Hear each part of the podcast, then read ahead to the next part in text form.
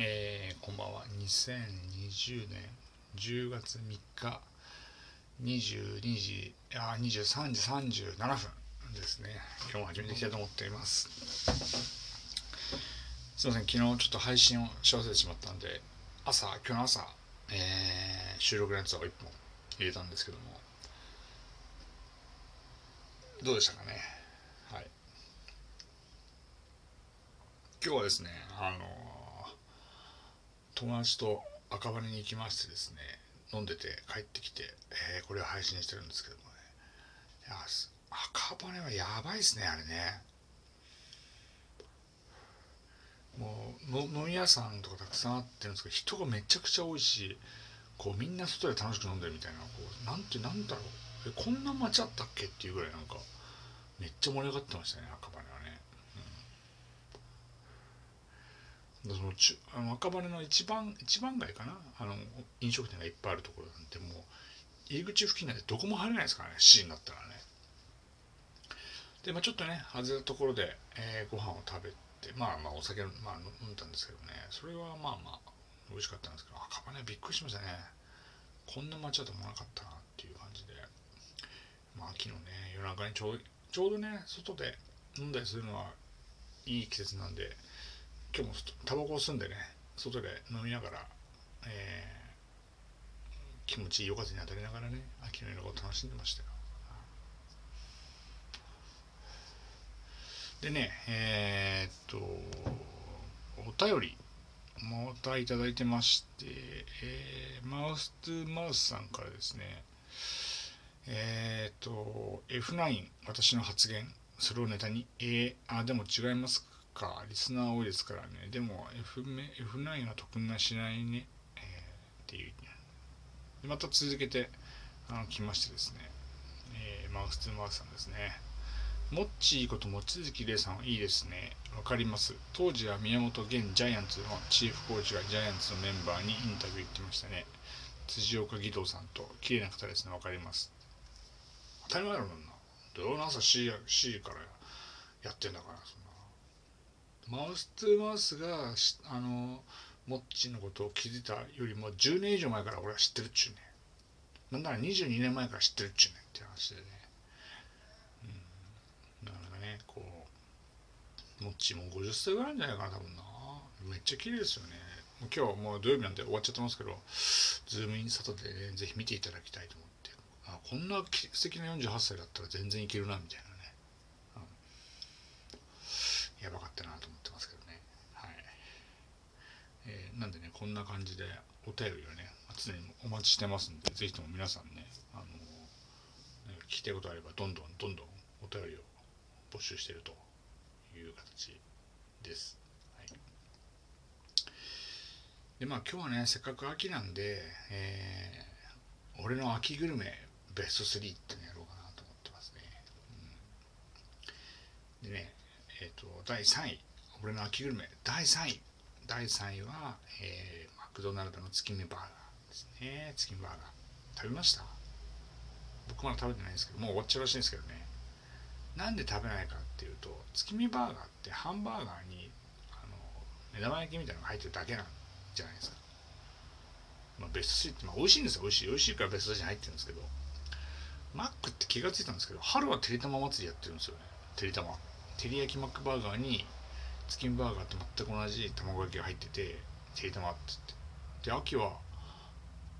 ねハンバーガーのハンバーガーのハンバーガーのところに、えー、卵焼き入れて月見バーガーっつって。一緒じゃねえかと思って。っていう仕組みに気がついてから月見バーガーがあんまありがたくないなと思ってあんま食べてないんですけども。でもそれでもね、まあ、年まあまあ一応シーズン中1回ぐらい食べようかなと思っていますけど、うん、マックはね好きなんですポテトが大好きでマックのポテト大好きで。でマックで絶対に1シーズン絶対食べるっていうのがあってそれはねもうすぐ多分12月ぐらいなんですけどグラタンコロッケバーガーあれは好きですね。すごく美味しいなと思って、うん、初めて食べたのが今でに覚えてますけど中学3年生の期間英検の3級の試験があって、えー、なんか面接かなんかあったんですよね3級って。その試験を受けるためになんかどっかの赤羽かどっかに行く途中でその同級生の岡村ってやつ一緒にバスに乗ってで帰りにあのグラグラコロ食って帰ったっていう思い出があるんですけども、あのグラコロはね美味しいですね。何ですかね、ま、パンパンも美味しいんでしょうねあれね。普通のハンバーガーとはちょっとふわふわなパンででグラタンコロッケっていうねあのめっちゃなんか本当にこれマックの商品かっていうぐらいね美味しいグラタンコロッケバーガーがすごい好きで。あともうちょっとですね12月ぐらいになったらまた食べれるんじゃないかなと思ってますマックの、えー、秋の秋の俺の秋味。ベスト3っていうのね大山月見バーガーですね、うん、第2位第2位はですねやっぱりサンマじゃないですかサンマ。サンマね今年不良らしいんで結構高額になっちゃってて。昔はね1匹100円とかで売っててよくね小さい頃食卓に上がってきたんですけどね。なんか小さい頃ってサンマってなんかあんまり好きじゃなかったんですよサンマって。食べにくいじゃないですか骨もあって。でなんか綿の部分が苦いしなんか美味しくねえなと思ったんですけどね。大人になってからですかねサンマってすげえ美味しいなと思うようになって。たまにね食べたくなるんですけど。あの1個豆豆知識というかあのあんまり知ら知られてないんですけどサンマの骨をきれいに中骨を取るっていう方法があって皆さん大体ねこう背中の背中のところをパックリ箸で割ってそれで中骨を取っていってやってるんですけどなかなかちょっと取りづらかったりするじゃないですか。あれうまくやる方法があって焼いたサンマありますよね。サンマが来たらまあ、箸でもスプーンでも何でもいいんですけど叩くんですよ。身を身を叩く。パンパンパンパンパンパンパンって。で反対側もパンパンパンパンパンって。身を叩いてそこから分けて中尾の背骨を取るとすげえ綺麗に取れるんですよ。これは豆知識ですよようやくねこう日本経済と世界の平和について語るラジオで僕ねあのいい話したと思うんですけどこれちょっとやってみていただきたいとどっかで食べる機会あれば。なあのお腹をパンパンパンって叩いて両方面パンパンパンって叩いて切り分けて中骨のとこめっちゃ綺麗に取れますから。でそこにねこう大根おろしとね醤油を混ぜたものをちょっとねつけながら食べるっていうのがねああ秋だなっていう感じしますよね。とても美味しいと、で俺の秋秋グルメ、えー、第1位秋と言ったらって言ったらですね柿かな柿。我が実家にはですね柿の木があるんですよ。柿の木でかくて毎年なるんですけどあまりにもでかすぎちゃってあのと切るのが大変なんですよ。柿の木でかくなっちゃって。庭からこの高枝切りばさみみたいな感じで切って下でその何もう待ち構えてるみたいな感じしないと落ちてしまうと、うん、で結構実があまりにも高いところってもう切れないですよ。高枝切りばさみ使っても。そういうところはもう完全にねこうなんていうんですか。もうカラスの標的になっちゃうんでカラスがつっついちゃうんで美味しいですからね。うまいんですけどね。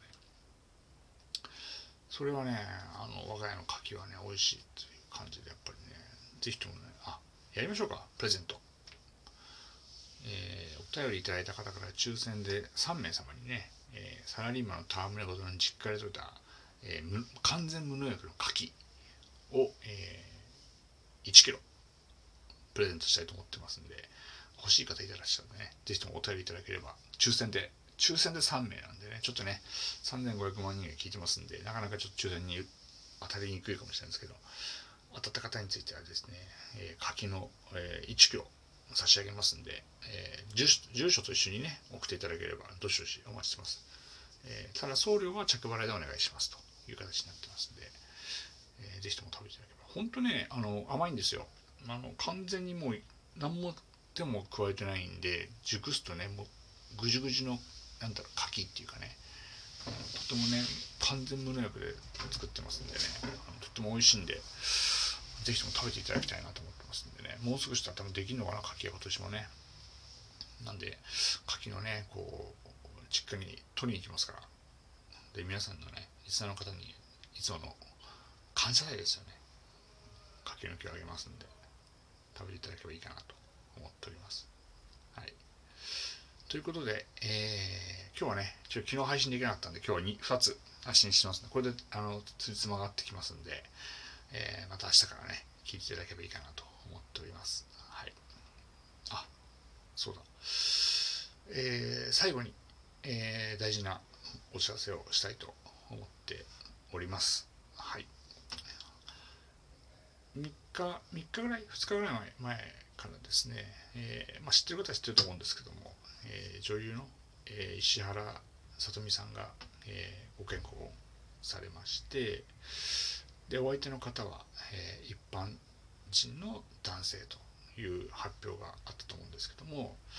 まあ、一つね、え大事なことを言おうと思ってますけども、え石原さとみさんとご結婚された一般人男性はサラリーマンの戯れ事ではありませんと、はい、これはちょっとねちゃんと言っとこうと思ったんでね、えー、なんでねあのインターネットとかでねあの僕のこと検索しないでいただいてあの取材とか週刊文春とかね週刊新潮とか、えー、来ていただいても僕ではないんでねここは明確に否定しておきますんで、えー、サラリーマンの戯れ事は独身なんで、え誹謗中傷受け付けませんのでねあと取材も受け付けませんので、えそこだけご注意いただければいいかなと思っております。はい。すっきりしました。やっと言えました。本当にね、はい、ということで今日はこのぐらいにしたいと思ってますんでまた明日、えー、聞いていただければいいかなとます。今日もどうもありがとうございました。失礼いたします。